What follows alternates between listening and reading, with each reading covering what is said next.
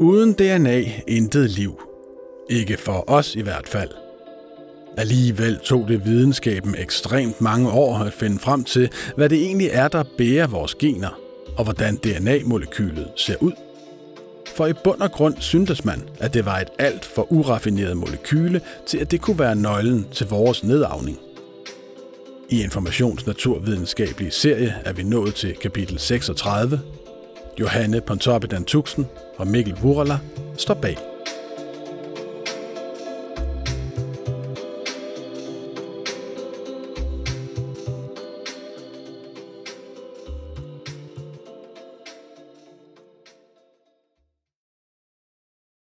Når Lotte Bjergbæk går på arbejde, forvolder hun skade.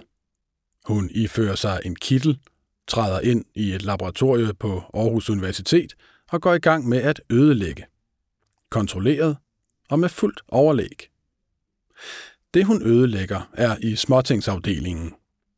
Foran sig i petriskåle har hun bitte små gærceller, for gærceller indeholder en del af det samme DNA som os mennesker. På nogle dage fjerner hun bestemte af gærcellernes gener, hvorefter hun udsætter dem for UV-stråler og tager tid på, hvor lang tid det tager dem for at dø. På andre dage gør hun noget, der kan virke næsten perfidt. Hun indbygger fejl i gærcellernes DNA, og så observerer hun, hvor meget panik det medfører. Cellens alarmklokker bimler, der er skade på DNA'et, beredskabet bliver sendt afsted med fuld udrykning, og bag alle sine instrumenter holder Lotte Bjergbæk øje med, hvilken redningstjeneste, der møder op. Er det brandmanden? Er det politiet? Er det ambulanceredderen? Hvordan forsøger cellen at reparere netop den skade, hun har påført? For det er i virkeligheden det, lektor i molekylær biologi Lotte Bjergbæk er interesseret i. Reparationen. Hvordan DNA'et opdager, at noget er galt, og forsøger at helbrede sig selv. DNA er blevet kaldt for livets molekyle, siger hun. Det er det, vi har. Det, vi kan give videre. Og det smukke er, at det indeholder så meget information, og samtidig er opbygget så simpelt, siger hun. Faktisk er DNA-molekylet så simpelt, at det tog overraskende lang tid at finde ud af, hvor stor en rolle det har i livets drama. For kunne det virkelig passe, at et molekyle, der er så spartansk opbygget, som i realiteten primært består af fire baser, var dette komplekse livs arvesøl. Den visken, der gennem hundrede af millioner af år har ført beskeden om altings opbygning videre fra generation til generation. Ja, mente manden, som i sin tid opdagede molekylet. Men hans tanker var så ude af trit med den omgivende videnskab, at ideen først blev taget alvorligt længe efter hans død. I 1868 satte en 23-årig svejser sig til rette med en ordentlig bunke bandager fyldt med betændelse. Det lokale hospital havde været leveringsdygtigt, så nu kunne Johann Friedrich Mischer isolere pusset, undersøge det og opdage et helt nyt molekyle. Nuklein kaldte han det. DNA kalder vi det i dag, for det oxyribonukleinsyre, som nogen siden valgte at døbe det, er lidt langt. Og uden at vi præcis ved hvorfor, overvejede Misha, om det kunne spille en rolle, når livet nedarves. Hvordan livets informationer gives videre mellem generationerne var et af videnskabens store spørgsmål på det tidspunkt. Darwin havde i 1859 udgivet sin evolutionsteori, men uden at kunne forklare, hvordan genetiske træk rent faktisk går i arv. Det kunne munken Gregor Mendel til gengæld, han havde fundet ud af det cirka samtidig, men hans arvelov blev gemt og glemt i 30 år, mens videnskaben kløede sig i skægget over, hvordan det hele egentlig hænger sammen.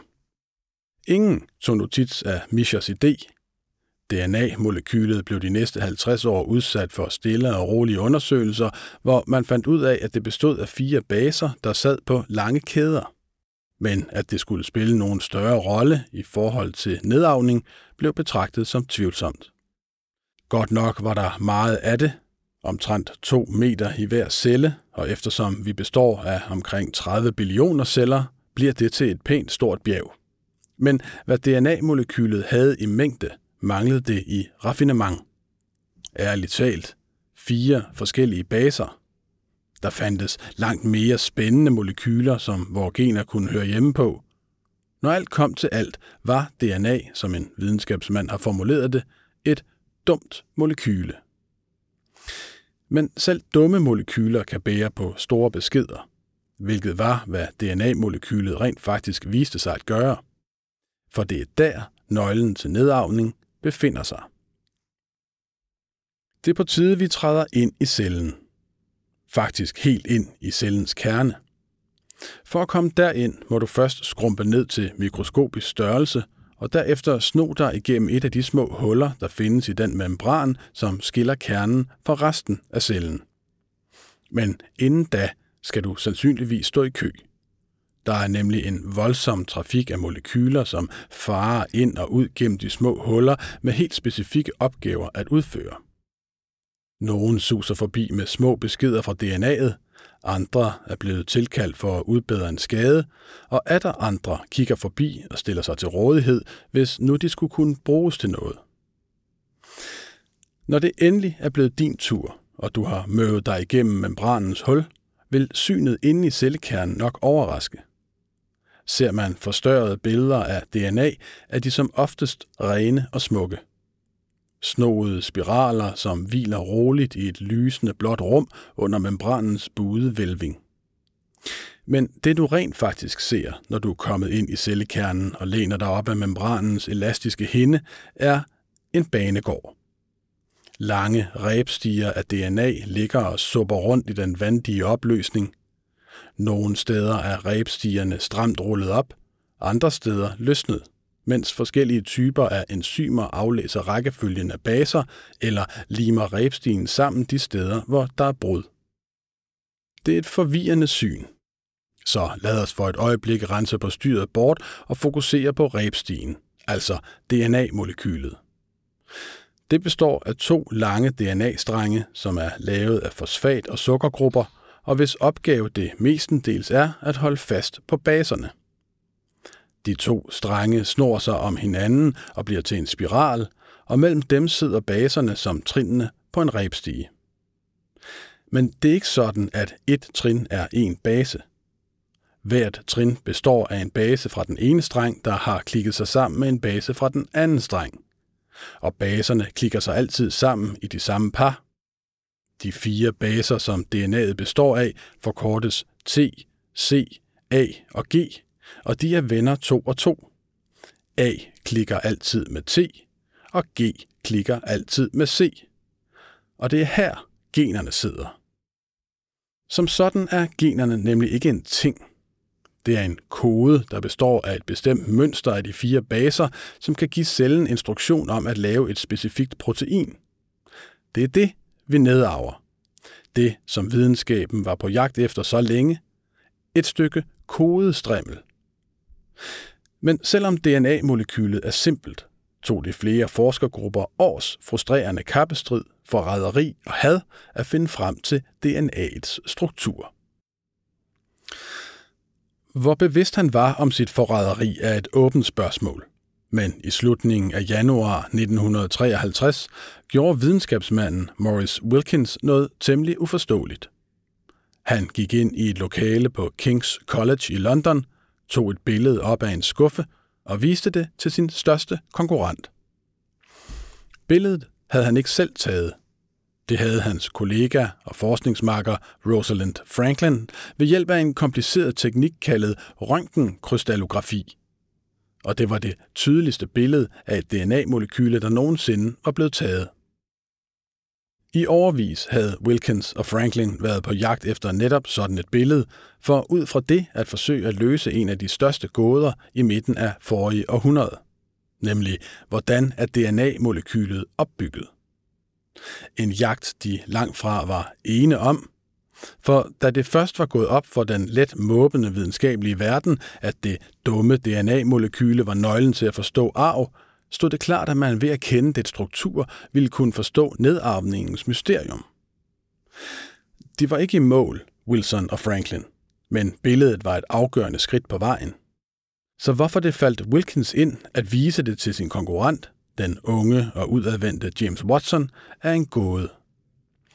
Watson var nemlig sammen med sin makker Francis Crick næsten lige så langt i jagten på at blive de første til at aflure DNA-molekylet dets hemmeligheder.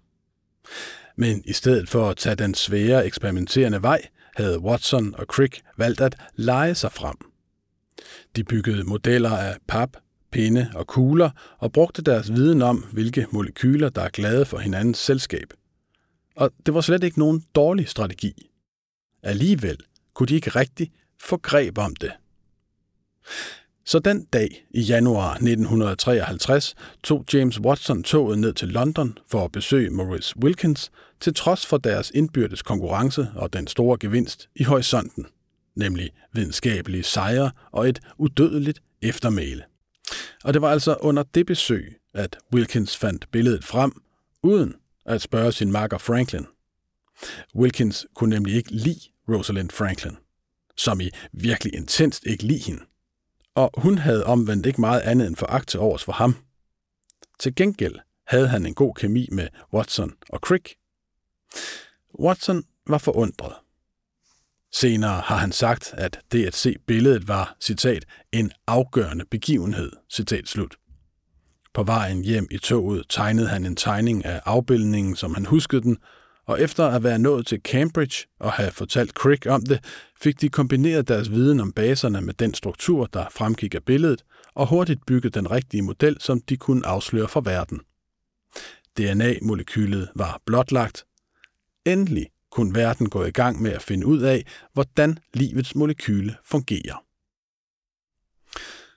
Mens du står inde i cellekernen og betragter DNA'et og de travle molekyler omkring det, begynder noget ekstraordinært at ske.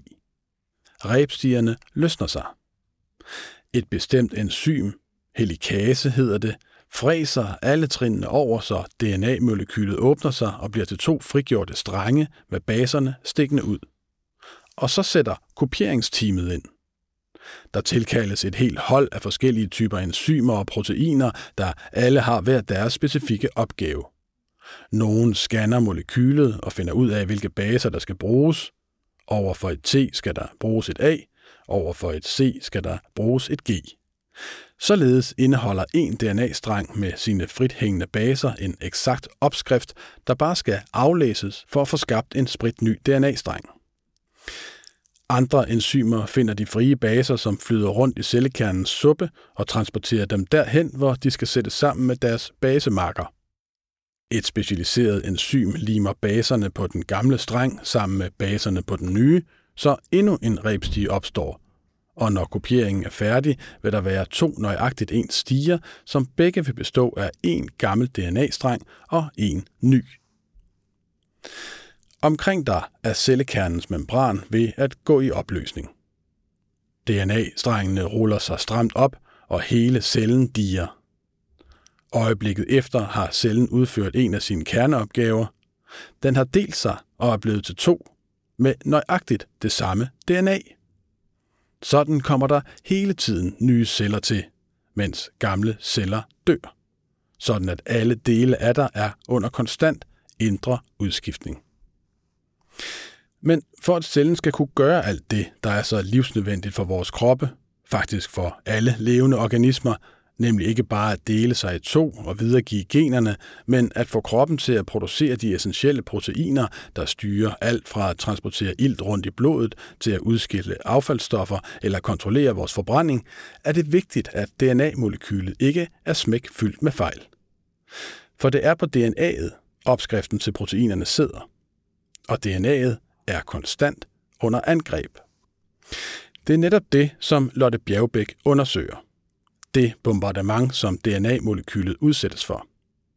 Dette livsvigtige molekyle angribes nemlig ikke bare af UV-lys eller andre udefrakommende ubehageligheder. Det angribes hele tiden indefra af stoffer, der opstår i cellen som et biprodukt af de kemiske reaktioner, der er dybt nødvendige for vores overlevelse. At forbrænde sukker for at lave energi, for eksempel.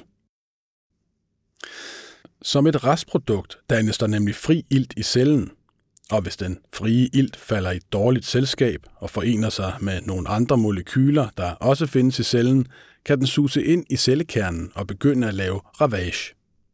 For eksempel ved at lave brud på DNA-molekylet eller at klippe en base af. Og hvis det sker et sted på DNA-molekylet, hvor der sidder et gen, og hvis ikke skaden bliver repareret, kan det ende med fejlbyggede proteiner, sygdom og død. Så det er essentielt, at cellen har opbygget et godt forsvar. Mindst 50.000 gange i døgnet bliver vores DNA skadet, og mindst 50.000 gange i døgnet skal det repareres. Sådan har det været siden tidernes morgen. Som sådan er livets molekyle under konstant bombardement, og i det lys er det vildt, at det stadig er sådan nogenlunde intakt og klar til at kunne dele sig og føre vores arv videre til de kommende generationer.